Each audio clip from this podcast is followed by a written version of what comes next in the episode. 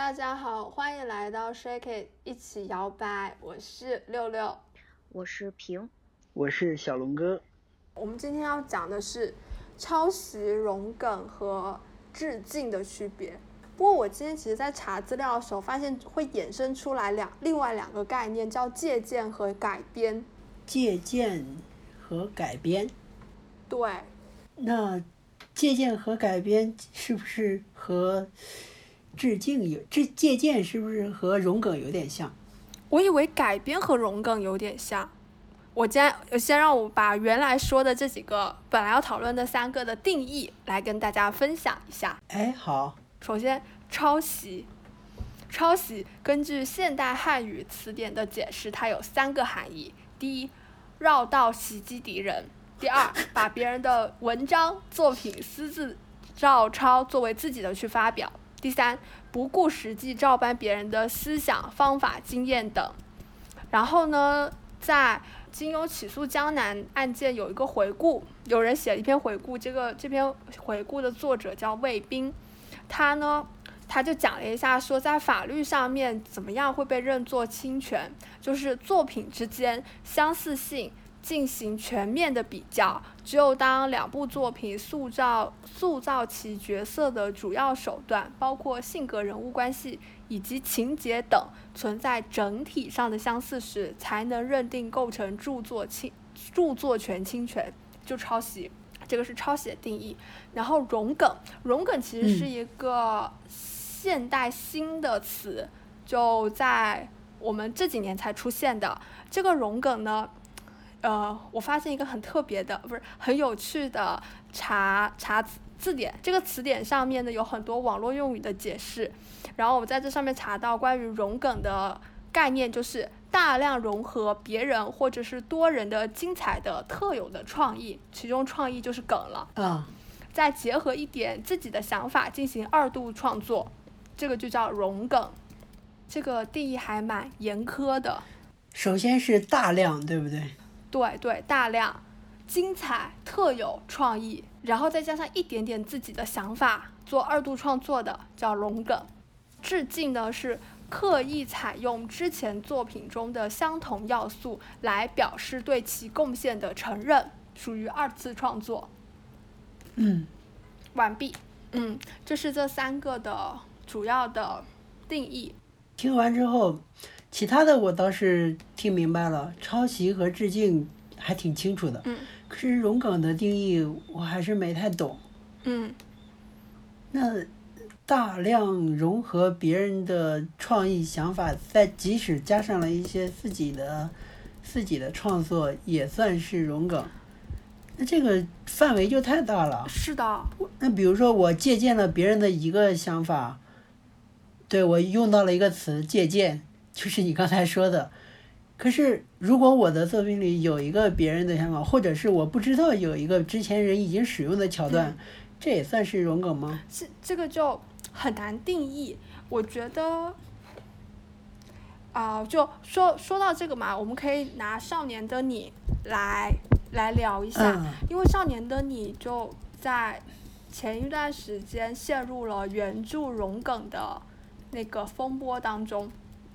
对，好像这个词“融梗”这个词，听说也是这个人这个作者那儿出来的吧？是晋江文学给他弄的。我也听到一个说法，说融梗就是晋江为了洗白九月溪，然后提出的这样一个说法，但我没有去考证，就也考证不到说这个词的来源。我也听说是这样的，我们就也我们就以上年的你来说吧，我觉得这个还挺典型的。可以啊。无非指责他，也就是指责荣梗白夜行和嫌疑人 X 的现身，对吧？嗯，我插一句，荣梗的历史就是。这是一个据说，据说是由微博，呃，微博微博一个一个很长的微博名字叫做“云娘瘦十斤不改名”创造，原单圈常用。其实“荣梗”这个词我在 蛮早就就会看到，因为有很多太太会有很多梗，嗯，然后每次太太可能就抛出来一个说，我看到了。我看到某一个场景就开了一个什么样的脑洞，这个脑洞其实就是梗。然后打开评论呢，就会有很多很多网友说：“笔递给你，请跪求太太扩写之类的这样子。然后呢，这种时候就是可能会有人，呃，会来征求一下这个原作者的意见，说，哎，你这个梗我很想用，我可不可以用？如果有这么一个友好的授权过程，那就不会有这个融梗的争议在。然后如果没有的话，就会出现融梗这种扯不清的事情。普及完毕，我们可以回到少年的你。哎，还再再稍等一下。嗯。就是“融梗”这个词是一个贬义词，对不对？嗯。接近于抄袭。嗯。可以这么说吗？嗯。我们今天讨，至少我们今天讨论的这个词是这个意思，对吧？对，对，对，我觉得可以，可以这么说呀。就是我没有办法从法律上指责这个人抄袭，那我就说他容梗。哈哈哈哈哈。嗯，对，就是就是他他他现在确实是一个道德上面的批判，没错。嗯，OK，那就明确了，这不是一个中义词，就是一个贬义词。嗯，那我们就今天就可以讨论一下，什么程度的借鉴才算是融梗。可以啊，可以啊，我们可以讨论一下自己对于融梗的理解。但我因为这个本来就是一个很灰色地带，到底是在哪哪一个色值上面的灰，可能每个人都有各自的定义。但是我们可以讨论一下。对对对。嗯嗯嗯。好，好。嗯。行，那我们回到少年的你。嗯。少年的你就说他融梗那个背景，我做一个普及，就是说呢，少年的你他他的一个中心非常非常核心的一个。呃，剧情、剧情以及人物的人角色上面的一些核心设定，呃，被指说融了《白夜行》、嫌疑人 X 现身和《恶意》。《恶意》这本书我没看过，就就这三本书，主要是融了这三本书的一些梗。恶恶意的恶意讲的是什么呢？讲的是校园霸凌。哦。恶意这个只讲的是校园霸凌，他的人物的角色。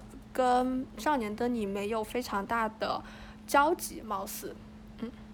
哦，恶意也是也是东野圭吾的，也就是说三本都是东野圭吾的。是的。OK，好。嗯。你继续说。这个说少年的你是荣梗的一派呢，认为说，因为少年的你整体的原著内容是，呃。这个是来自知乎的一个回答哈，呃，是说少年陈念因为揭露了胡小蝶死亡的事，被校园混混暴力，然后呢，少年北野爱上了这个女孩，保护她，然后他走在阳光中，他走在黑暗里，陈念捅了未来，北野顶罪，然后北野被判刑，陈念无罪，这一整个整个流听下来哈，就是跟白夜行和嫌疑人 X 其实非常像，都是。男性角色爱女性角色，然后为了为了呃给女性角色顶罪，所以男性角色去坐牢。对。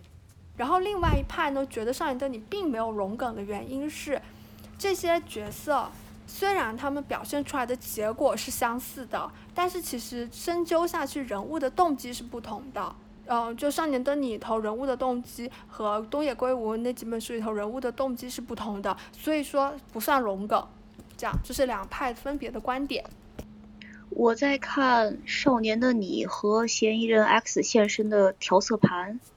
哦，对，调色盘这个词儿，我也是这为了要和你们俩聊这个词儿，我第一次看的。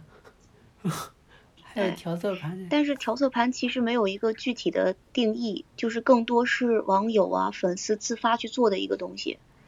嗯，首先，《少年的你》这部电影我没看过。嫌疑人 X 的现身呢，我也没太大印象了，所以就是评论这个事情呢，我可能更多的是根据现有的资料做一个比较客观的一个判断，因为不存在说先看哪部书后看哪部书，然后有一个先入为主的感受。嗯，你可以提供这部角度，对，对，然后我就相当于一个旁观者来看这个事情哈。首先，我的观点，我不觉得存在融梗这个事情。要不然是抄袭，要不然是借鉴。如果说，比如说人物设定也好啊，然后人物经历也好啊，哪怕你动机不一样，因为动机其实是大家解读出来的一个东西，不存在说作者在写这个东西的时候存在一个动机，就像是一千个人看一千个人眼里面就有一千个哈姆雷特一样，每个人理解的不一样啊，所以动机这种东西呢，没有办法去具体的量化它。然后能拿来做调色盘或者能拿来判断这个事情是抄袭还是借鉴，也就是一些具体的设定啊，然后书里面写的他的想法，书里面写的他的设定，他的背景。就是只看调色盘，我的感觉其实是抄袭。他们这个调色盘是给书的调色盘，对对？书的调色盘，《少年的你如此美丽》这是书，对吧？它这个调色盘里头是怎么样的？就是情节上是完全相似吗？妹妹，调色盘它分了几类，然后有男主和女主的初识、事发，还有那个目的都是不在场证明，问为了蒙混过关，男主的故意。还有就是为了撇清关系，什么什么，同时假装过程中让情敌发现，这些应该是具体的细节了吧？前面应该是一些故事的设定。嗯。但哎，不过你刚刚说动机的时候，其实我觉得，嗯，说的不是作者的动机，哎，这边要分析的是人人物本身动动机。对对，人物的动机。嗯。对，我说的也是人物本身的动机。不是。就刚才，刚才我我就想问，你说的这个动机到底是什么动机？就是整个故事起因的动机，还是说作者写作的动机？角色的动机，角色自己的动机。就比如说，呃，一个角色他做了某一件事情，那他做这件事情的动机是什么？这样子，他不可能随随便便做一件事情嘛？那样子的话，观众看起来也是非常不合逻辑的。对。然后，如果是从这个角度来分析的话。比如说，在《白夜行》里头，那个女主角，那个女主角，她让她，比如她让男主角去顶罪，是，然后她浑然不在意，她没有任何的，她她也没有在珍惜男主角为她的爱什么的。这是因为女主女主角她本身在人物设定上，她就是一个有缺陷的人，因为她小的时候被男主角的父亲性侵。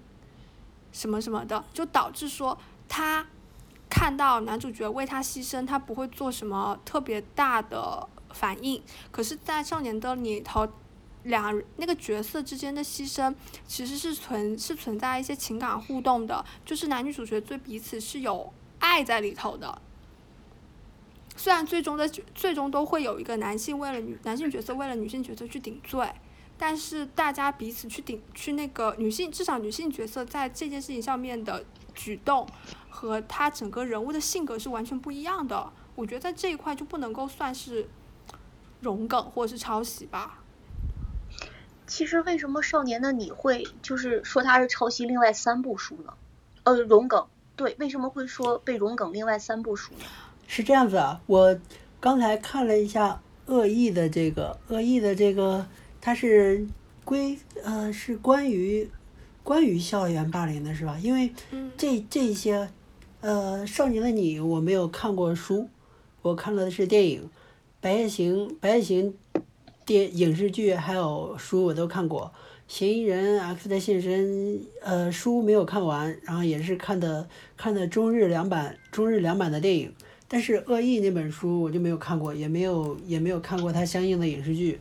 然后，如果说，呃，荣耿这三部书的话，我猜啊，有可能是说，动机是荣耿的恶意恶意里面的，就是从校园霸凌入手，然后后面的故事发展就是变成了，呃，几乎就相当于一个嫌疑人 X 的现身，因为是。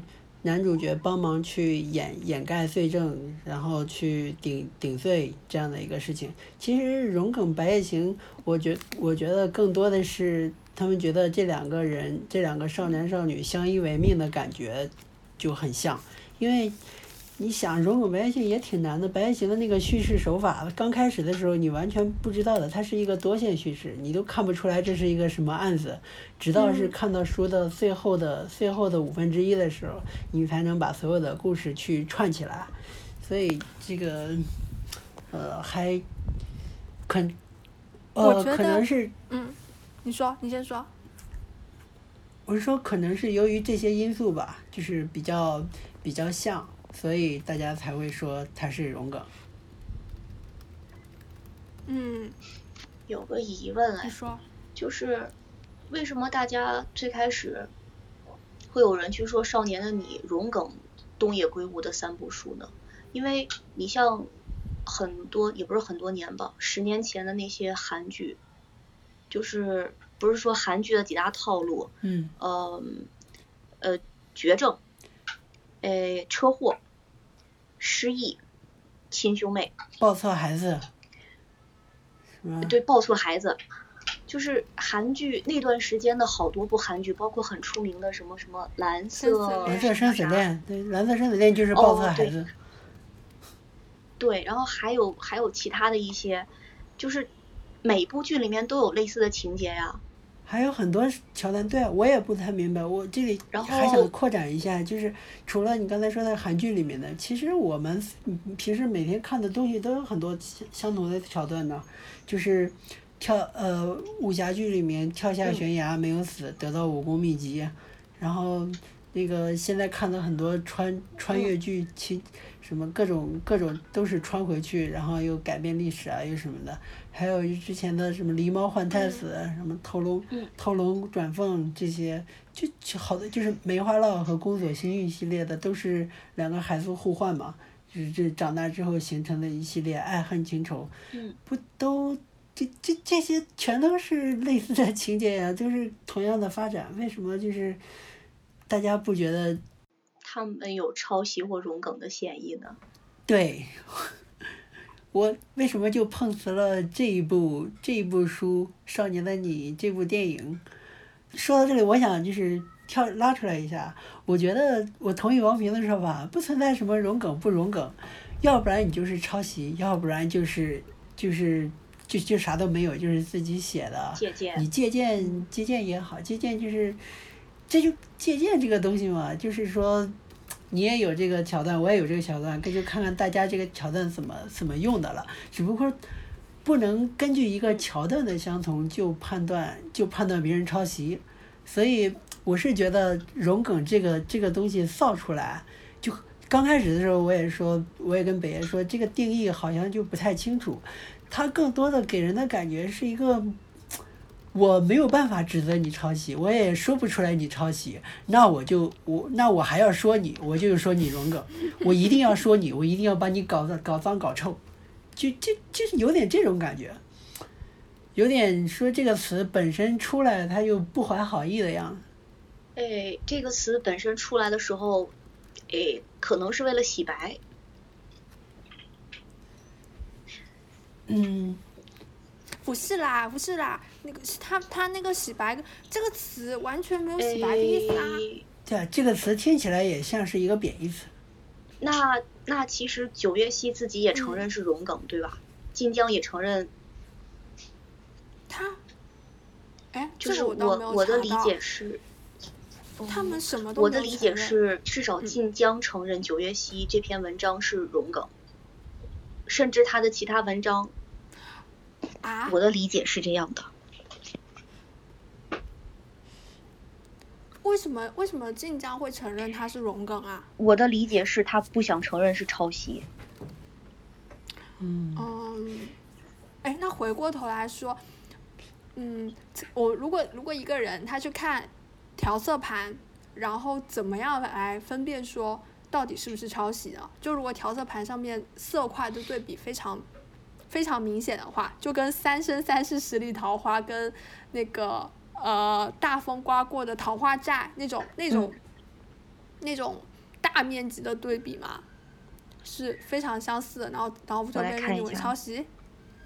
看啊我们把这三本书《少年的你》《白夜行》和《嫌疑人 X 的现身》故事梗概去说一下啊。嗯首先，《白夜行》是呃少男少女犯了罪之后呢，实际实际情况其实是有联系，然后相互依存，但是表面上要装作不认识，然后一个一个就是女女性女性就要在阳光下完美生活，把自己塑造的越来越完美，然后男性角色就是为了之前掩盖犯下的罪，不停的犯新的罪，就是用一桩罪过掩盖另外一桩罪过，然后这两个人被一个警察不停的追索，然后故事推进推进往前的一个一个发展，对吧？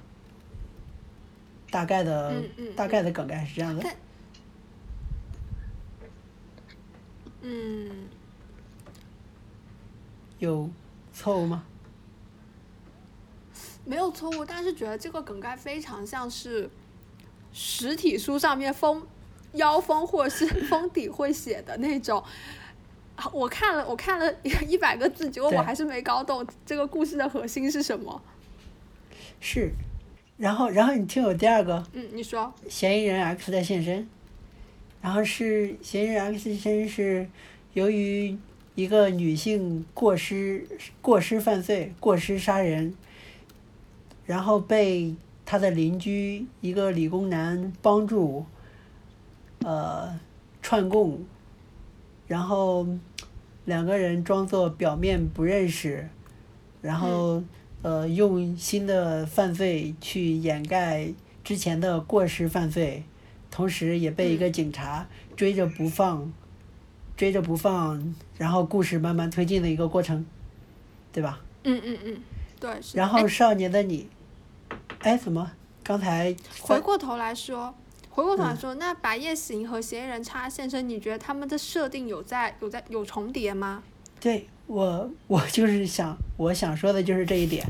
为什么 哦没有人说白夜行荣梗 嫌疑人 X 的现身呢？因为作者是同一个呀。对，作者是同一个就不能荣梗了吗？就不能重复造错了吗？梗就是不就不是抄袭了吗？对啊，梗就是的他自己的。对，对，就是回回到融梗的定义是大量融合别人。我们我们哦，OK，你说的是别人，可是作者就是读者看起来应该是作品，对不对？这两部书在读者的反馈里面是是很好的，就是是属于嗯东野圭吾的作品里面大小王的，对大小王的一个作品。为什么就是没有人看了一本书之后再看另外一本书说这不是一样吗？为什么还要再写一本 书出来？我就是觉得这两本的设啊定也太像了吧。你看了这两本书吗，北野？我看了，我看了，啊我看了这两本书，就啊，嫌疑人插线中我可能没看完，我就是啊觉得他们两个太像了，我不明白为什么要写两本这么像的书，不是而且我不觉得，我不觉得他们两个像，因为我看《白夜行》的时候，我刚开始是完全不知道故事是这样一个故事的，等我看完了，哦我才知道故事原来是这个样子的。但是嫌疑人他现身的时候，是一开始我就知道一个是一个天才要要做一个完美犯罪，要掩盖这个事情的一个故事。哦，就《白夜行》更多的其实，其实我觉得东野圭吾一点都不会，都不会创造新的故事，他的故事水平就是层次，还有那些逻辑逻辑思维都很浅。但是这个这个作者，这个作家最厉害的一点就是他很会讲故事，他把一个简单的故事可以讲得非常非常的神奇。非常非常的玄妙，让你看的时候就津津有味。等看完了合上书，一想，哦，原来是这么一个简单的故事。如果换一个换一个作家来写，可能平铺直叙，平平无奇。嗯，对，是的，本来东野圭吾的那个。就就作为小说家的写作技巧就很毋庸置疑嘛，对，那所以回过头来说，对于我当时看的看《白夜行》之前，我就知道这是一个什么样的故事，所以《白夜行》的那种情感的冲击是非常非常强烈的。然后看完《白夜行》之后，再去看《嫌疑人叉》的时候，就会觉得《嫌疑人叉》非常的平淡，嗯，嗯，并并且就是对于一个已经知道是先看《白夜行》再看《嫌疑人叉》的人来说，就会有一些奇怪，他们的设定非常的重复。因为你已经被剧透了，你最开始就知道嗯故事的结局，对对，是这样更。多的时候，其实，所以说他的故事就很简单，就很就很单纯，是你更多的看不到故事发展的过程中一些呃人的选择，还有心理描写啊什么的，更多的就是一个悬念在那里。所以东野圭吾也被归成是一个是一个推理作家，对吧？就是嗯如果看一本推理推理小说，最开始你就知道了结局，其实就真的中间就没有那么那么强烈的乐趣。嗯，啊，回收回来说收回来那个融梗这件事，情我，想我想说完就是，这两本小说，你从故事梗概或者是从调色盘来看，这两本小说也很像啊。调色盘其实是更，我觉得如果要我们民间哈，不不说法律上面，就是说在我们看读者来说，这某一篇文章有没有抄袭另外一篇文章，我们可以看调色盘。然后说看调色盘，其实说白了就是看它的情节嘛，那种那种《甄嬛传》那种连文字都连一字一句都抄的那样子的，也是比较比较明目张胆了，就。对我们看情节，我觉得如果刚光看情节的话，《白夜行》和《嫌疑人 X 的现身》也不算，也不算抄袭吧，他们顶多是人设相似。对，所以这就回到了《少年的你》这里，《少年的你》这里故事梗概我还没有说完，刚才就是好，那刚才说完了《白夜行》和《嫌疑人》这这个，《少年的你》呢，就是，呃，最开始是校园霸凌，然后，呃。这个少男和少女就相识了，之后这个少女由于过失犯罪，然后少男少男为她顶罪，然后串供，呃，然后表面上装作不认识，然后期间被一个警察去不停的去追索，所以这个故事才有往前往前发展。然后少了的比比上面少了的就是，呃，用新的犯罪来掩盖旧的犯罪。你要说。后面的这些这个这个这个情节就是男的替女的顶罪，然后中间串供装作不认识，这个情节同样的一个套路。但是这有有这一点呢，我又想到了另外的一个一个事情，琼瑶状告于正的那个梅花烙，还有宫锁什么系列的，对吧？宫锁心玉，他们的故事情节呢，就是乾隆年间的一个王爷没有没有孩子。不是不是没有儿子，正式福晋接连生了三个女儿，然后呃下一下一个如果再生女儿的话，估计他的地位就不保，就会被废掉，然后就会有另外的一个侧室可能就扶正了，所以这个时候呢就出来人说，呃如果下一个再生的是女儿，我们就偷龙转凤，换个孩子，换一个换一个男的过来，这两个好像。嗯，对，都是都是这个样子。我拿这个举例子，主要是查资料的时候看到看到有人说这个事情，然后是呃法院的判决书在那里，就同样的这个桥段，法院并不认为这个这个是抄袭，就是梅花烙和宫锁心玉都用了这个桥段，都很像，就是甚至我们一看起来就会觉得这同样一个桥段嘛，但是法院并不认为这个是是抄袭，因为这个东西是他觉得。只是一个可能很常见的一个一个一个桥段，并不会觉得是一个你独创的。那如果说呃一个作者用了，另外一个人就不能用的话，那我像我们刚才说的那一些什么跳下悬崖得到武功秘籍，什么什么狸猫换太子，什么抱错孩子这一些，什么穿越之类的，全都不能用了。我觉得这有点太过于太过于。太过于文字狱了，这这不是，这这不应该是一个束缚别人创作的一个理由。嗯嗯。所以说回来就是，那到底该怎么判断一个东西是不是是不是抄袭的话，我觉得还是得看这个故事本身的叙事逻辑。就是如果那一个小说、一个故事、一个电影都是有事情的。起因、发展和结果的。那如果一个一个小说，它自己自己非常逻辑自洽，就是事情的开始，还有发展，还有最最终的结果，都非常的，呃，是一个很很合理、很顺滑的一个一个过程，而且没有另外一部小说和它的完全一样。那我。我就认可这一部这一部小说呀，那就比如说这个少年的你，呃，故事的起因，它和这些，因为白夜行是是恋，是因为一个无良的妈妈把女儿给卖了嘛，就是让一些恋童癖去去接去那个就相当于卖淫嘛，对，然后嫌疑人 X 先生是因为一个理工男，我觉得嫌疑人 X 先生这这这个。动机还是挺挺二的，就一个理工男感激感激隔壁的隔壁的母女给他带来了生活上的美好，所以就嗯就是报恩性质的。然后少年的你呢，就是由于由于这个校校园霸凌，最终失手就是过失犯罪嘛。我觉得各自的出发点动就是就是王平最开始说那个动机都是不一样的呀，只不过可能后来后来发展到大家嗯选择的，就是做出的选择是一样的。嗯那我觉得这一种，我不认为它是它是抄袭啊。我觉得可能它不是原创，有借鉴别人的一个、一个想法、一个桥段的故事，一个一个过程，但是这个也合情合理啊。嗯，是啊，我也是这么觉得。不不，我我也觉得主要还是要看，不能只看结果，还是要看它背后导致这个结果这个整个链条是怎么样的。对，其实你说的链条和我说的完整的叙事逻辑应该嗯，是、一个东西。应该是一个东西，对。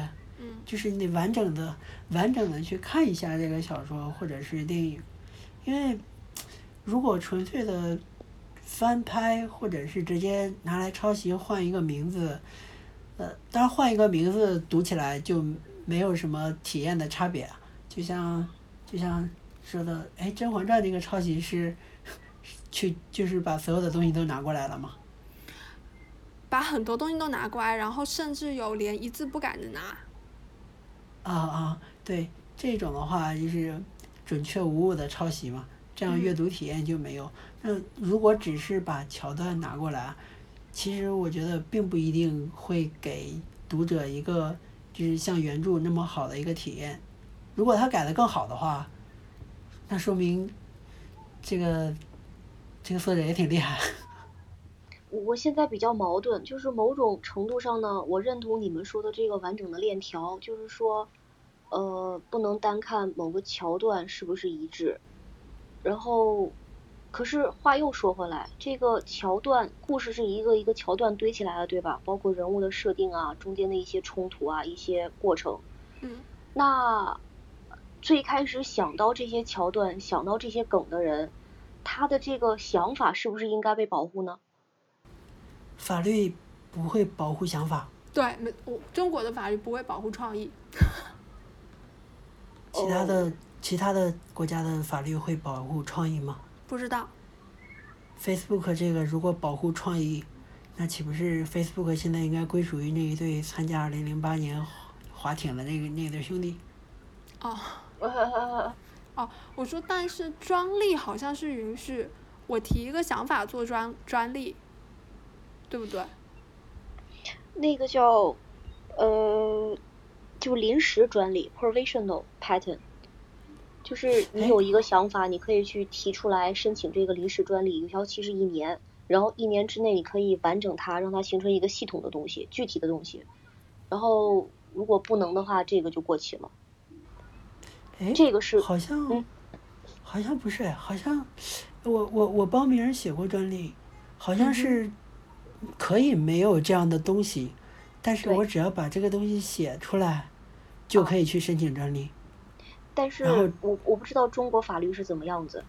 美国的话是有一个 provisional patent application，然后这个就是一个想法，你把你所有想嗯到的一些想法啊、一些草图啊，然后所有资料放到那边，然后你去申请这个呃临时的专利，然后你有一年的时间去把它具体成一个完整的东西。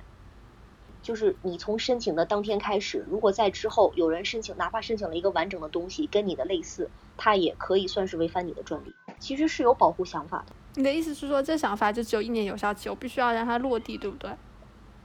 一年之后，你可以继续申请延期，或者是把它具体成呃一个完整的一个产品一个东西。啊、哎，那个稍等一下，因为我好像就是从专利这个角度去想，好像确实是保护想法的，因为专利申请是不需要有实物的，对啊就，我只需不要需要有完整的东西。我只需要有一个有一个，就我写出来一个专利，我只要交专利费就会保护这个。但是专利这个和著作不一样。应该是不一样的呀，对呀、对啊，因为包括刚才那个就是商业的想法啊也是不一样的呀。Facebook 那个跟这个也不太一样。我觉得文学创作跟其他的嗯有很大的区别。嗯，文学创作我不能不能说申请一个桥段的专利啊，对吧？没办法的。是呀、所以文学创作的这个想法和我们刚才说的，就我我举的那个不恰当的 Facebook 那个例子，还有就是，呃，这些这些专利的，应该都不是，应该都不是一个维度上的东西，因为文学文学这个东西本来就是，本来就可以说是想法，嗯，只不过你写出来不写出来而已。这个确实是，你如果把它写出来了，其实就是作品了。嗯，嗯，对，哦，哎，但是回过头来说，商业商业计计划或者是一个商商业性的想法，不对，我记得产品一些产品的特性也是可以写作专利的，所以应该一些产品的想法也可以也是可以写作专利。如果产品的想法可以写作专利的话，那 Facebook 当年就就是因为当时赛艇的那对兄弟没有把它做专利。好，我们不说那个了，有点远了。OK，就说回文学作品的话，其实我刚才有想明白一点，就是如果文学作品你申请专利，你写出来了，其实这已经是你的作品了，就是嗯也就没有必要再去申请一个专利了。你只要把这个东西发表了，其实它就是你的作品了。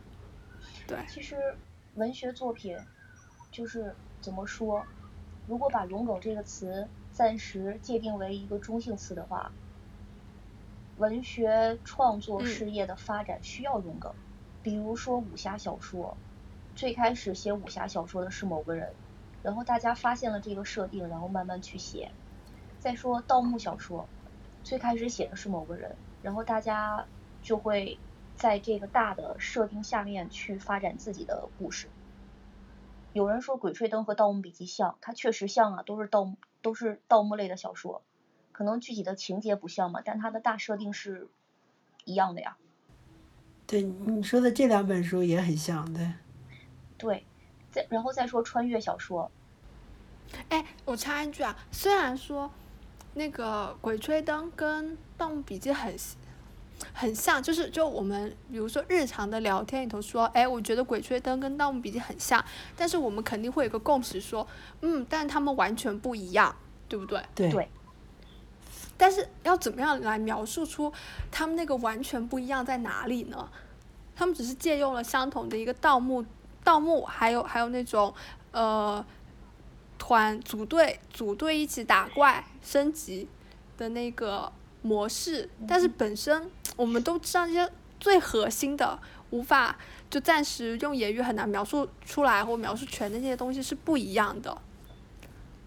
我觉得两本书对我来说最不一样的就是人物的关系、人物的设定，以及看这本书时候的感觉。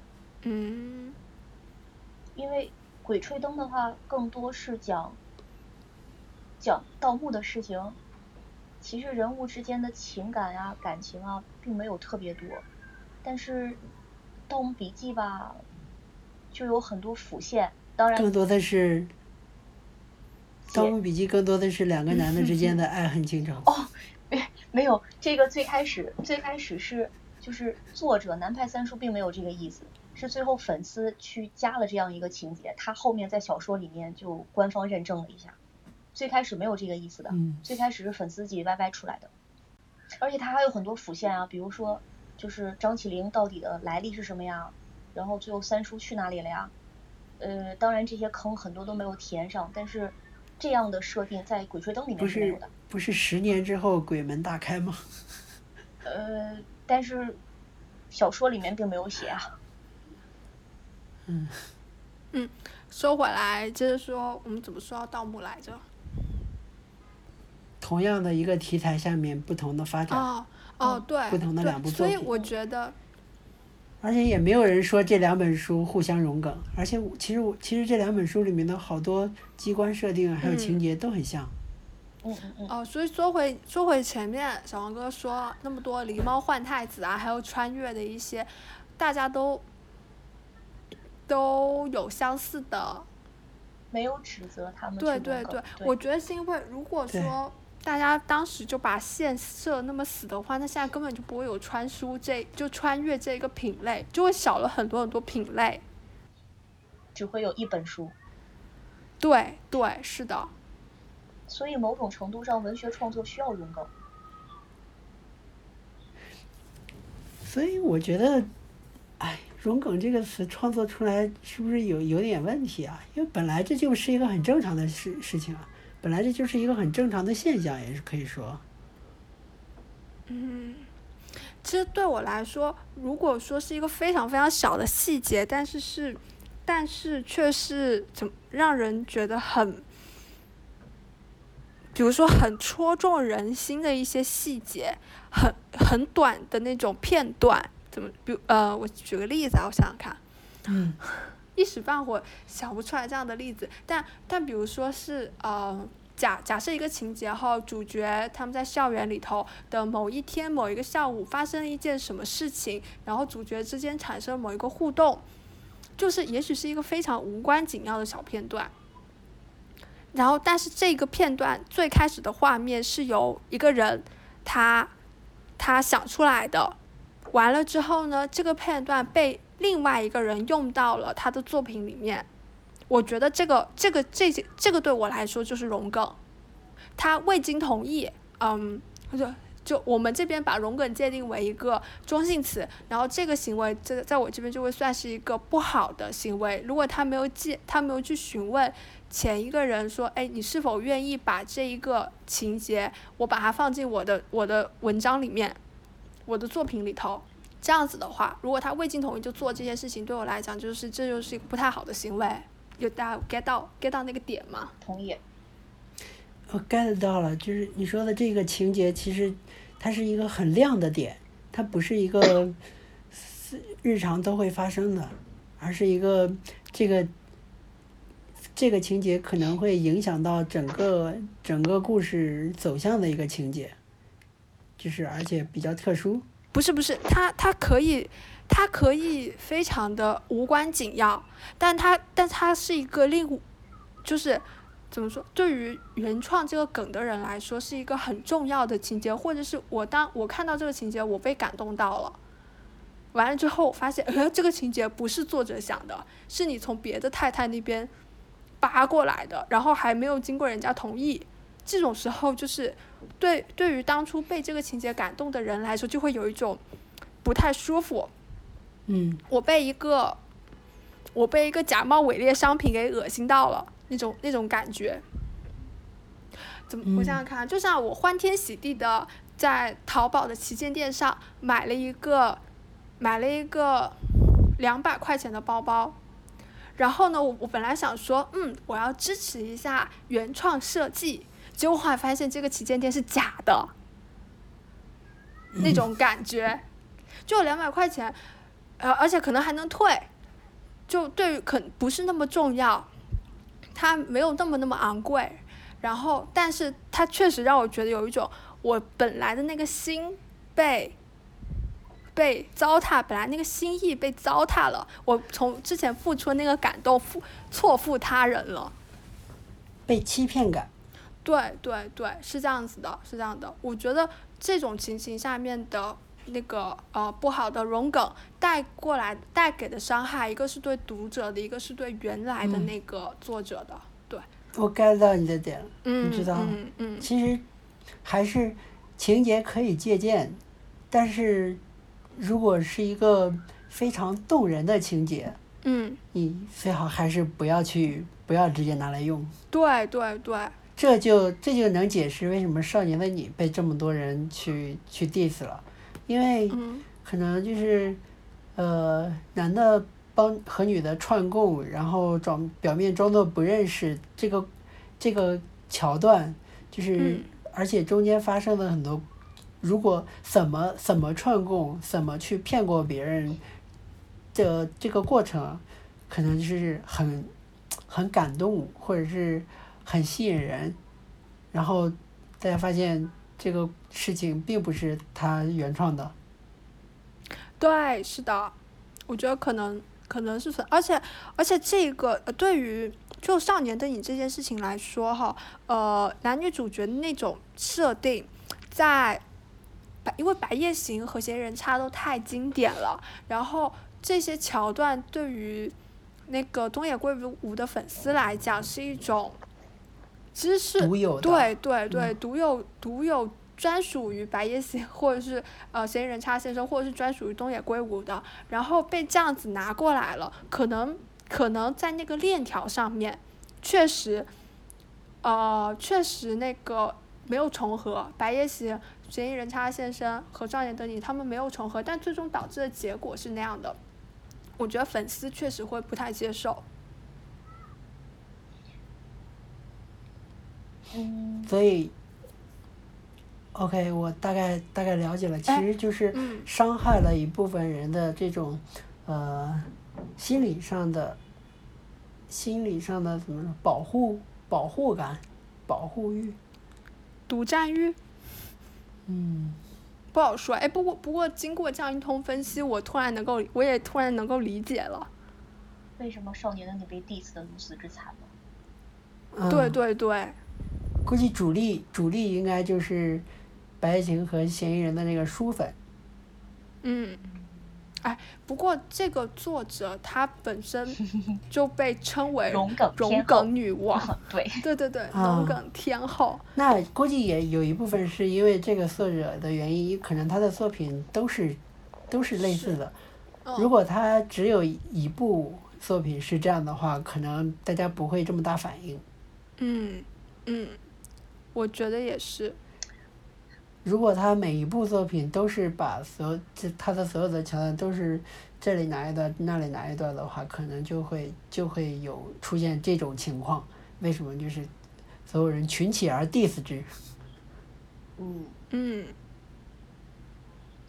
这是一类，就是还有一类就是就是少年的你，这是一类融梗。其实还有另外一类融梗，像那个就是之前我们讲到郭敬明的某一本书，不是被人起诉说他抄了另外一本书，嗯，对，是的。被他抄的那本书呢，很少有人知道，作者也不出名，但是郭敬明和他写的这本书就很出名。哦，不过那个是嗯抄袭耶，那个不算融梗。那个就是抄呀，那个就是抄那个不是被人拿出来就是大段大段的抄嘛？就是抄。那有没有说，呃，有没有这种情况，就是也是融梗？融了一个不著名的书，对，对？然后被融的那个呢，就是呃某种意义上的原原创者他不出名，但是融梗的这个人和他的书很出名，有这种情况的吗？三生三世十里桃花，哦哦，那抄袭，哦，那个不好意思，被融的。呃，我现在能想到最最出名的一部就是《少年的你》了。如果限定在融梗上的话，呃，魔道祖师，哦哦对，魔道祖师首先魔道先祖师是被说抄袭还是被说荣梗啊？被说荣梗，嗯。因为他没有那种整段文字抄袭的情况，所以就嗯。暂时不把它算抄袭，也没有被起诉过。嗯，然后他融梗的那个那书，还有那个什么什么动漫，就都不是很出名，至少我想不起来名字。所以融梗这个事情怎么说？嗯，像少年的你被 diss 的很惨，那刚才都分析过，是因为损害了一部分呃原创者粉丝的情怀。然后还有一类嗯呢，这个融梗的作者反而把这个梗发扬光大了，嗯所以所以能说前者不好，后者比较好，还是说他们的性质是一样的？没有啊，所以我觉得，我觉得受伤害的其实只是那一部分有情怀的人。其实这个行为我本身并不觉得是一个不好的行为。只是它的影响会有大有小。就客观来讲啊，我觉得一本一个作品最终的成不成功，真的很大程度上是看运气的。然后，如果能，如果就直接看结果的话，如果把运气也算在人的能力里头的话，那必须要说《魔道祖师》肯定比，肯定比他融的对作品要至少在中国市场要成功。呃，说到这里，我觉得你单纯的靠融梗是成不了好作品的。嗯就是我也看了很多这种翻拍的东西啊，或者是借鉴了几乎借鉴了完整的桥段桥段过来拍摄的东西，我都不觉得就是好多都不觉得现在的这个东西好。如果我我看了《少年的你》那部小说那部书，嗯我可能真的不觉得这部书写得好，即使你借用了这个，呃，白夜行或者是嫌疑人插的这个这个桥段，可能都不会觉得好。嗯就是为什么这个影响大，是因为这部这部小说拍成了电影，这个电影拍得很好，嗯就是这个电影的表现就是影响影响很大，嗯带动了就是大家来讨论这部小说到底到底有没有荣格的事情。嗯，对，但是其实电影也是进行了创作的呀，它的。嗯包括演员，包括就是摄像，包括一个导演，他都是有自己的想法在里面的。就你不能，我们不能把把这个电影等同于小说。而且我觉得任何一个作品，如果要想成功，当然一部分肯定靠运气啊，就是第二部分也是得靠自己加进去一些能够引起人共鸣的点。就比如说那个。呃，解忧杂货铺这个中中日都拍了电影，我不觉得就是我看日本那个电影的时候会觉得还挺好的这个电影，但是我看中国版的那个就是张鲁一和王凯演的那个电影，这俩都是好演员，但是我觉得就没有什么触动，而且而且林心如的一口台湾腔很出戏，就就觉得这个这个电影就那样吧，就是什么玩意儿啊，然后。嗯还有什么《赌博启示录》？《赌博启示录》也是一个嗯挺挺有名的，就是大陆的，大陆拍的那个叫《动物动物世界，》，嗯是李易峰演的。嗯我看的时候觉得，这怎么演的叫电影太扯了，就就觉得、这种电影我看不下去。但是我回头去看日本版的那个《赌博启示录》的时候，我觉得很精彩啊！这个就是你看完之后会觉得有很多细节在里面。嗯所以你桥段可以拿来借鉴，但是一个一部小说和一个和一个电影的和一个电视剧这种这种的成败，它是有很多东西在里面的，对，但但但是如果说怎么说，就比如我们拿《三生三世》来说好了，因为它的原著是带原罪的，哎，都不要说《三生三世》，像《甄嬛传》，这他们的原著是带原罪的，他们就是抄袭。像这一种，然后 OK，就算就算电视剧做的再创作，然后演员很努力，是都很好，但是这样一个作品，它就是带着原罪的。我觉得荣，因为因为荣梗作品去说原罪就有点过了，可能。但如果是抄袭作品，然后我们去说原罪的话，会比较好好好来聊。就你没办法没办法摘干净。抄袭的话，为什么这些这些拍电视的人不去找原作呢，而去找了一个抄袭的作品来来改编来翻拍？这这可能有很多商业上面的考虑吧。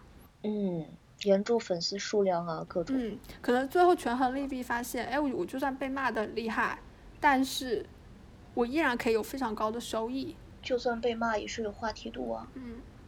黑料嗯红料都是料啊。不过我觉得可能前几年大家会不太在意，但是这几年就是就是网友还是对这件事情非常的，就融梗来看，我觉得已经有一些些矫枉过正了。也许投资方就会开始注意这件事。哎，你们有没有看过一个电影叫《十二公民》？看过。哦，我看过。它就是完整的去模仿的《十二怒汉》。和那个主角是和后浪。我有看过《十二怒汉》的片段和后浪对。摆摊吧，后浪。对，何冰。有机后浪，何老师。其实这两部电影，嗯，我觉得这两部电影应该就能看出来很多东西。我觉得，在我们这个时代看《十二怒汉》的人，应该很少能 get 到这个点，就是 get 到《十二怒汉》这部电影到底有多多经典。怎么说呢？为什么首首有两个问题，第一个是为什么我们这个时代人，第二个问题是呃多经典。就是《十二怒汉》这部电影在影史上的评价特别特别高，嗯，所以它是经典，这个嗯没有没有问题吧？嗯，这个是很客观的理由，有没有更就是更主观一些的？对，就是对于主观来说，就是你认为好的话，它就是经典，对不对？所以说，从影史评分来说，《十二怒汉》是一个非常，而且是一个很开创性的，就是就是一个这么这么一个法庭剧场，然后演员也就是这这么十几个人，然后拍摄成本很小，小成本，然后呃评价评价特别高的一个一个电影。所以就是影迷各种专业影评人都都说这个是很经典的，但是对于我来说，我从来就是没有 get 到这个《十二怒汉》到底有多经典。哦，好的。就是对于我们这个时代呢，就是因为首先《十二怒汉》是一个黑白的电影，就是我们肯定，我从我的角度来讲，我看的那个没有觉得很好看。嗯。这个电影就是首先是黑白，然后第二是。我听英语的时候，并没有很代入的感觉，因为老听不懂，所以就一直看字幕。嗯。直到后来看了《十二公民》，我才能知道这个形式到底是有多经典，就是代入感就特别强，而且能知道为什么为什么就是《十二怒汉》这个电影拍出来之后，就会觉得是一个非常。非常发人深省的电影，因为它让你思考很多，有不同的角度，不同的人站在不同的立场去去想事情，而且《十二公民》这个这个电影，它的案件切入点就是一个富二代杀富二代杀掉原就是呃杀掉一个亲父赌鬼亲父，就是他的这个案件本身也能够点到很多现在这个时代的痛点。嗯，就《十二怒汉》这部电影的案件就离我们很远。哦。所以，其即使是这样程度的大规模的模仿和模仿和借鉴，都不会影响两个作品对于一一群一群人不同的影响。这个算翻拍吧？我觉得。对，算是吧，算是翻拍。但是如果如果我用荣梗来套的话，你觉得不合适吗？不合适啊，荣梗是暗搓搓的，嗯，我怕被别人发，我怕被别人知道我融了别人的梗，我巴不得谁都不知道这件事。但是翻拍也好，致敬也好，借鉴也好，都是，都是我不怕，我不怕别人知道，我还恨不得你知道。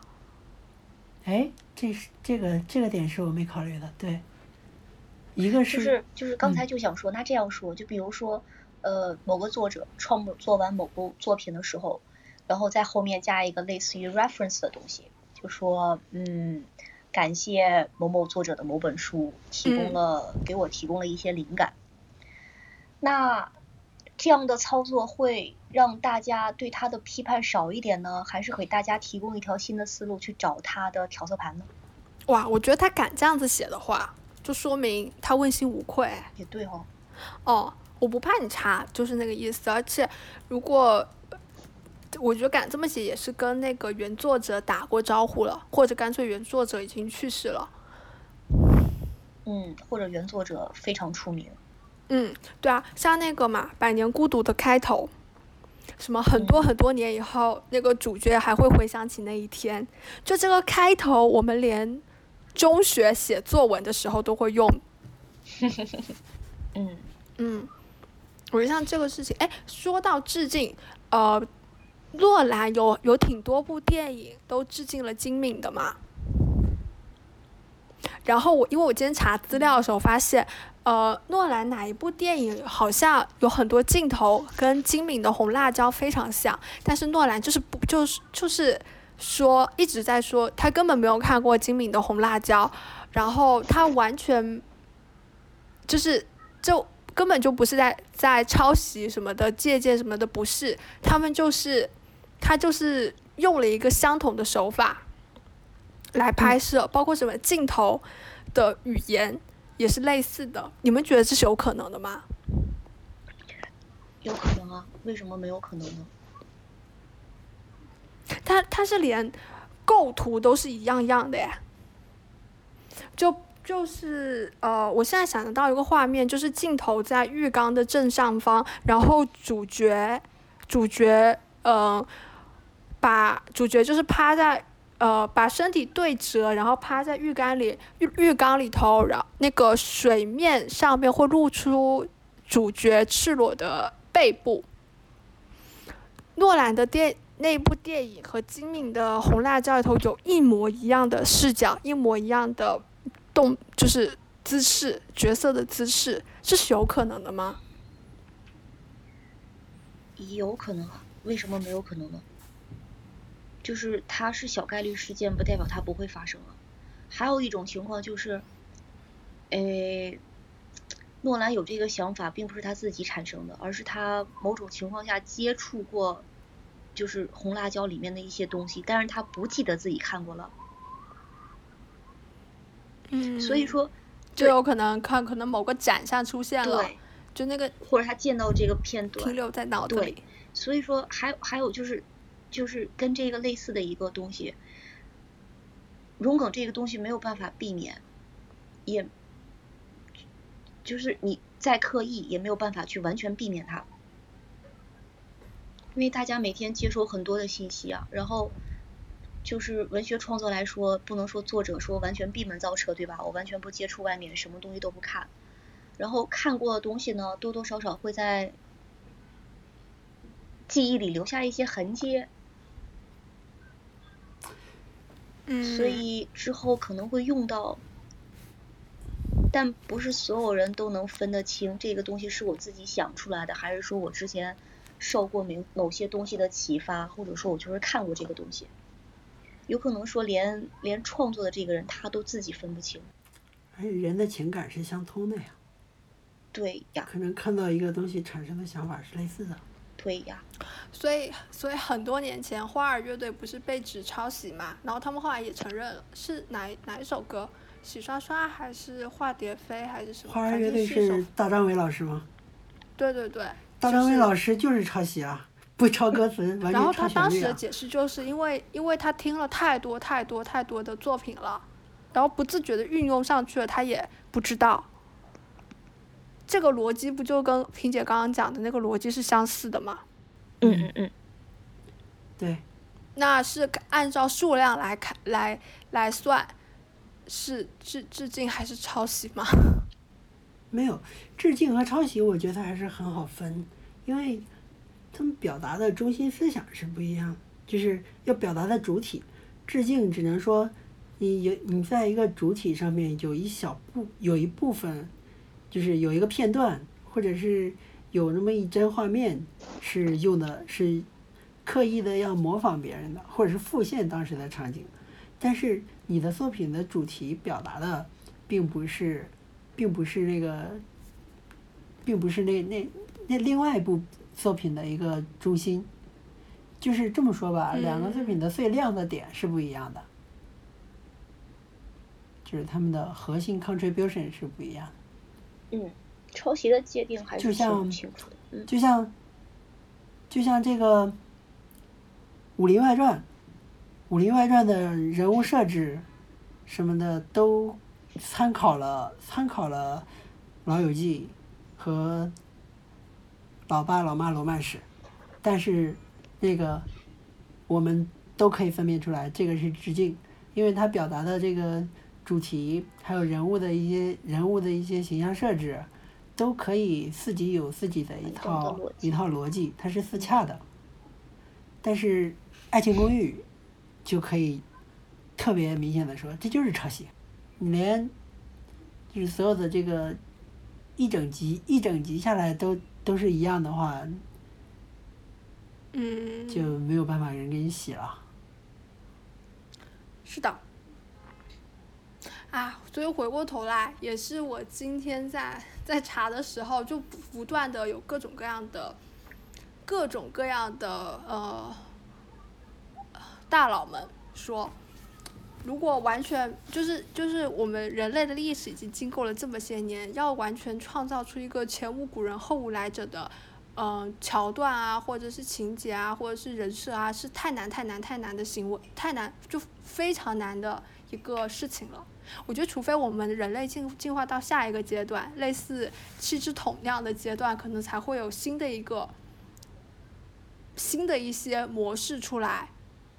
毕竟我觉得我们现在的一些行为跟两三百年前的人的行为没有什么，嗯，就是我不能说没有什么本质上去区别，就是可能在某一些地方，我们还是还是那么一个形态，我们还是有四肢，然后有五官，类似，然后还是那个样子，就可能有一天我们变成另外一个样子的时候，才会有一个颠覆性的改变，才会有颠覆性的情节来出现。突然陷入了沉默。对，他在思考这个问题。我的我的想法是，可能我们说融梗就是这种没有办法用，没有办法用像抄袭这样有明确的法律依据的情况下说融梗的时候，更多的还是主观意识。嗯，对。而且，融梗这个行为，我觉得。不应该被禁止的，因为有情感在里面吗？你可以融，融的好不融了之后有没有自己的创作作品火不火？就这就是看，这就是看大众接受不接受了。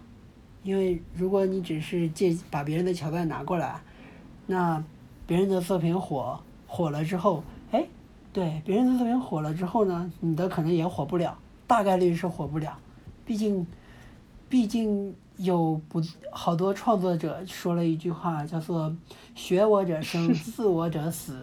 啊，就你，你的，就是我写出来一部别人都喜欢的东西，如果，如果我是模仿类似的形式，别人就不会再去喜欢这个东西了。大家喜欢的都是新的东西，都是一个以前没有接触过的东西。就好像当年明朝那些事儿火了之后，又有很多什么宋朝那些事儿，什么什么清朝那些事儿，都都是昙花一现。所以，确实不应没有没有必要去批判荣格这个事情。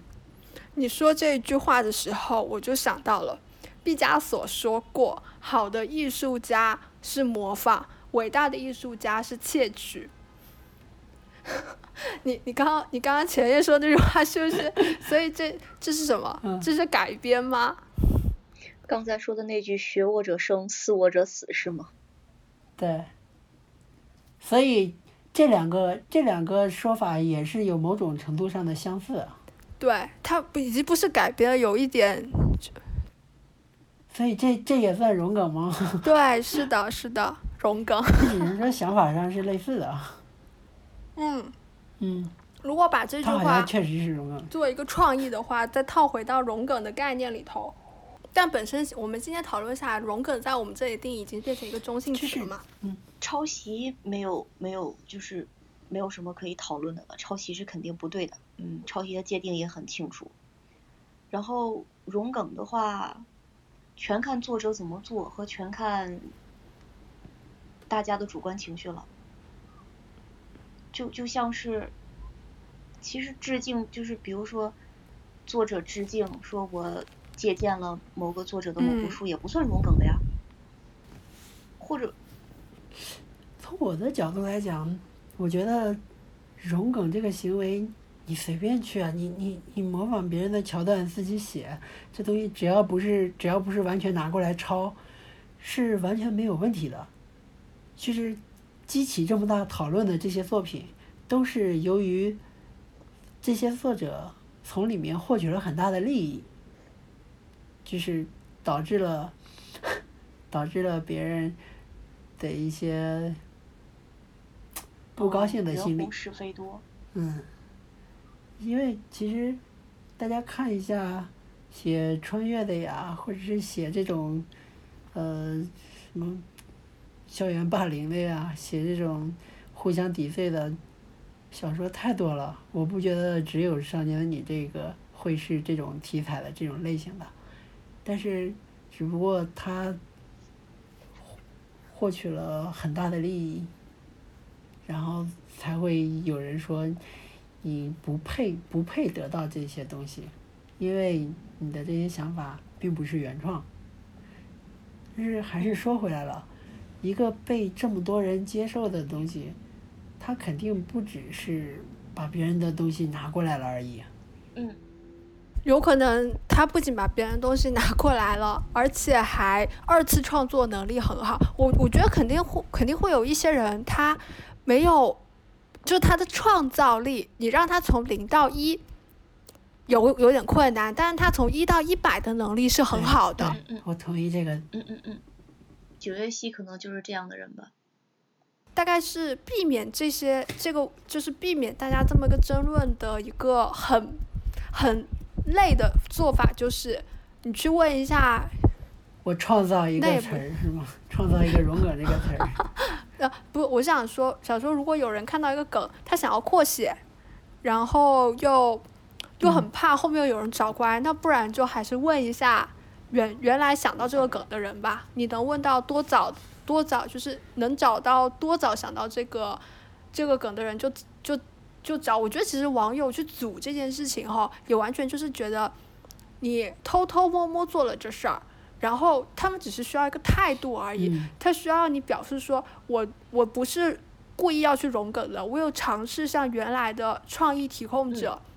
我有尝试向他要授权，然后那万一这个梗其实也不是来自于他的，那也没办法了。我在他这边要到了授权，就就我觉得大家可能只是想要看到这么一个态度吧。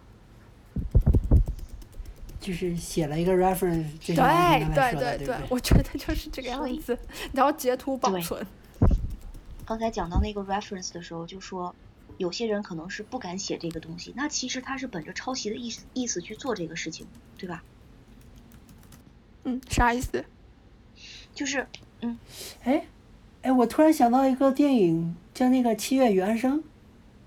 嗯嗯嗯。哎，他是不是，是不是也也和也和这个抄袭什么的挂上了一个钩？是吗？哦，对，我想起来了，他在那个电影结尾感谢那个岩井俊二，就是哦，花与七月与安生这个，对对对对，什么花与爱丽丝，或者是。哎，反正是岩井俊二的一个小一个小小说，嗯嗯，就是，呃，所以他，所以那个这个是不是就是你们说的写了个 reference？确实，七月与安生没有被骂啊吧？哦，好像也被骂了。如果是花与爱丽爱丽丝的话，那比啊，花与爱丽丝就是就是也是很有名的作品了。啊。好像也也被骂了，不哦，是情书吗？还是花与爱丽丝？反正就是岩井俊二的作品。不会是不会是情书吧？情书跟那个根完全不像哎。情书讲的还是爱情，呃，薛与安生还是讲两个女孩子之间的一些羁绊。嗯，我不太清楚，我因为这这这些这这三部东西我都没有看过。但是我想到了这个事儿，我之前看新看新闻有说这个，你说这个应该就是，这个应该就是挂一个 reference 的意思。是的，是的，是的。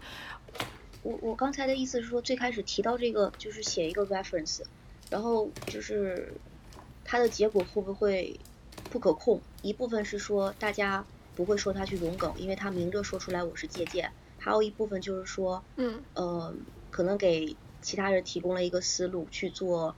这部作品和他致敬的那部作品的一个调色盘，但如果说这个作者怕大家去做这样一个调色盘的话，其实他本身就是抱着一个抄袭的心态去做这个事情，或者说他的行为就会让大家有这种抄袭的感觉。是的，那就是抄袭了呀。所以就是如果想融梗的话，那你就加一个 reference 咯，就是你光明正大也没有什么可怕的嘛，暗暗搓搓去做，那其实就是另外一种意义上的抄袭了。嗯，可是这个 reference 该怎么加呢？实际操作起来几乎不可操作呀。那我这个，对，就是如果我的作品里有很多人的这个这个桥段，或者是，那我岂不是要加个满满几十页的 reference？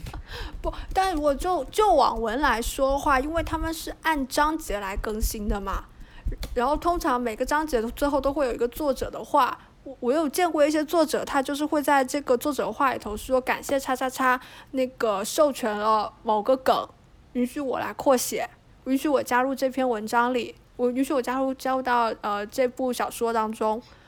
我见过这样子的写写写法，哎，但嗯但这又牵扯到另外一个问题，万一这部作品大火了，影视化了，要不要给原著原来的那个梗的提供者哦分钱？对，著作费呢？是呀，法律灰色地带啊。这真凭良心了。对这从著作著作权，Facebook 就，没有给那那 你又要说 Facebook，Facebook 就是因为社交网络这个电影的大火，然后这个桥段广为人知。嗯嗯，刚才要说啥？说到分钱，嗯，著作权，著作权。啊啊啊！所以说到底，著作权还是不保护想法的，不保护桥段的。就文学上来说，著作权还是不保护桥段的。桥段太琐碎了吧？如果保护的话，哎，北野，你最开始说的那个《此间的少年》判决结果到底是怎么样的？哦，此间的少年是，哎，萍姐，萍姐，萍姐对那部有印象吗？我不记得了，我来看一啊，下。此间少年，此间少年是江南写的，然后江南是根据金庸的所有小说的人物做了一个大融合，把他们的一些人人物性格啦，呃，搬到了一个现代的大学里头，叫汴京大学。然后讲就嗯讲了这些人物在汴京大学当中发生的故事。这本书非常非常的火，嗯，它火了十几年，拍成过电影，演过舞台剧还是话剧，然后出了书，书也有再版过。然后呢，金庸对于江南的这个让他，我查到的资料是金庸，首先是金庸觉得江南的这个同人小说，这篇这篇江南本人也承认是同人小说，就这个同人小说，他对里头的 OOC 还很不满意，而且而且江南凭借这个 IP，还也盈利了很也也收获了很多很多的金钱，大概是这个样子。然后呢，金庸就对江南提提起了诉讼，他当时诉讼的方向是。呃，是反正诉讼结果就是不构成抄袭，但是构成了不正当不不正当竞争，嗯这样没了。所以，嗯，因为它本身故事的核心跟金庸的那个那十四部小说没有那么大的联系，但是它是借鉴了里面的大部分的人设啦，这些。人物名称啊、性格啊那些。对对对就是人物名称完全用的是金庸小说里面的人物名称，然后这些性格也都是那些性格，但是故事情节完完全不是对，完全不是那样发展。原来江南叫杨志。这个 这个嗯梗可就是可就是融的不不单单一个梗了，几乎是整部小说里面所有的人物都是从金庸的小说里面过来的。是的，因为我们国家对于抄袭的抄袭的这个判断，还是要从整体性上考虑嘛。如果如果剧情什么跟原著完全没有没有沾边的话，大概率上也不会判抄袭，嗯，连调色盘都画不出来。对，调色盘都画不出来。可以换名字。嗯，没了。对，换完名，就是换完名字之后，这部小说可能就泯然众人，嗯，嗯，对，就是火不了了。它火的一个很大原因，就是因为读者一看这个人物，我就能知道他大概是个什么性格，然后他的选择会是什么样子的。就比如我我看的是影视剧版，这个宿舍里面来一个人叫郭靖，我就能知道他是一个憨憨的人，而且当碰到一个女生，她说她叫黄蓉的时候，这俩人肯定是 CP。不管后面发生什么，他俩就就会在一块儿，这就是，这就是已经在一个很别人搭建很好的一个平台上面继续去做。你说这个，这个没有占很大便宜吗？这占了很大很大的便宜啊！其实这个我在看他那个庭审的记录，然后这印证了小龙哥之前的一个说法。嗯，嗯之所以会有这个官司，根本原因是因为《江南》这本书后来发表过，然后通过它盈利了很多。其实写同人小说的人又非常多。嗯，呃，对呀、就是用用用同样的人用金老爷子这些小这些人物的人太多了。对。但是为什么只有江南被金庸告了呢？因为他盈利最多。对。他哎，说到同人圈的嗯整个周整个同人经济，嗯我指的是依附于原著的那一条边上的那一条产业链。比如哦说，我我很喜欢，假如说哈，我很喜欢魔道祖师，我给他做了一大堆周边的抱枕，乱七八糟的东西，我我把这个东西拿去卖，嗯哼，我我组要是知道了，应该会来告我侵权吧？因为我用了他的人物角色。去盈利了。对对对，我就是非常非常把里头的一些为被大家津津乐道的台词捞出来，印在抱枕上拿去卖。哦，那这一定是侵权呀。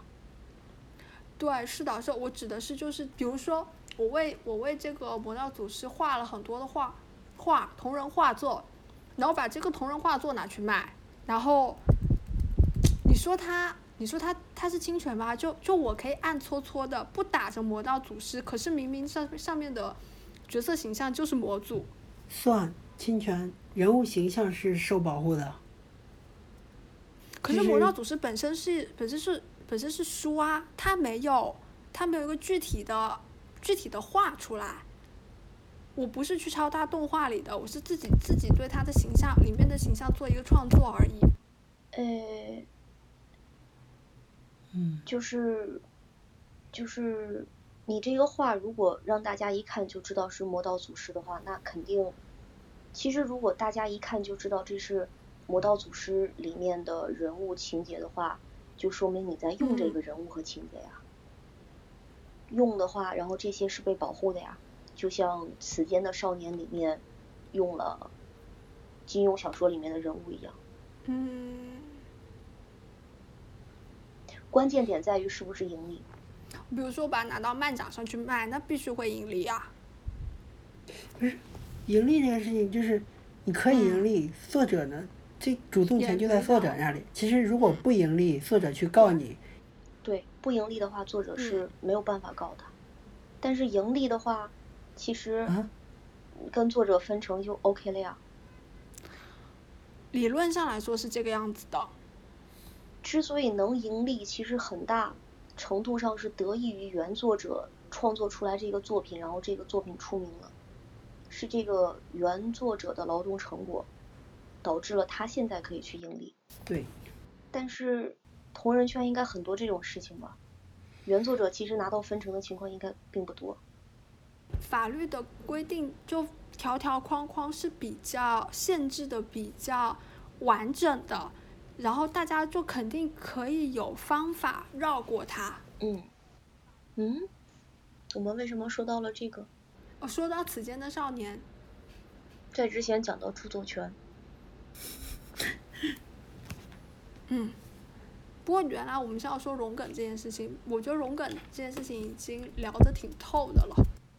对，差不多了。嗯，总结一下，总结一下，我帮你开个头。好，人类社会需要荣梗。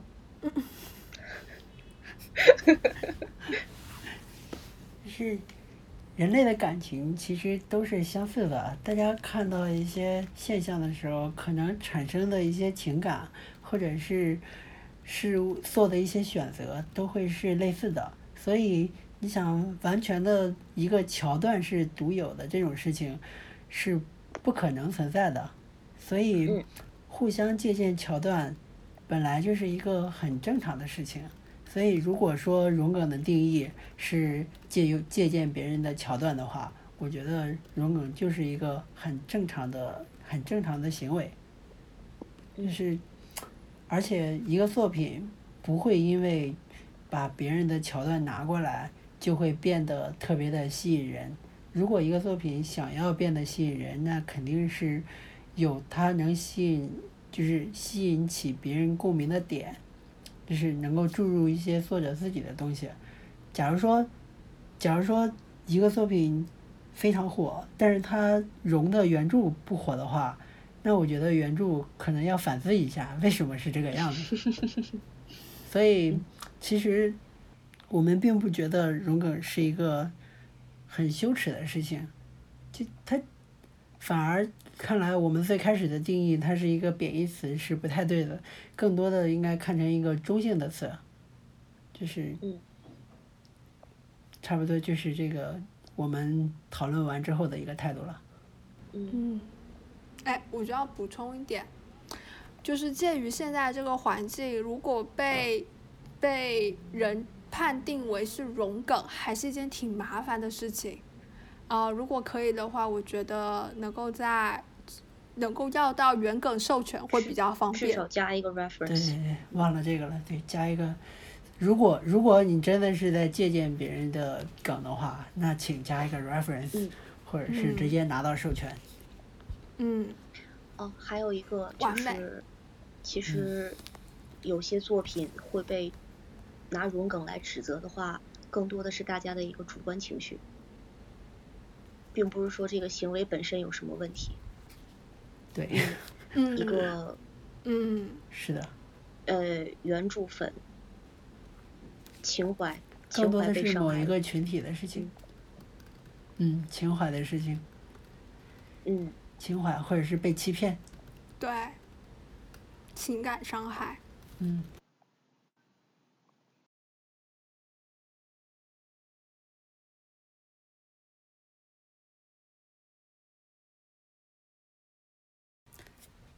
OK，那差不多就这样。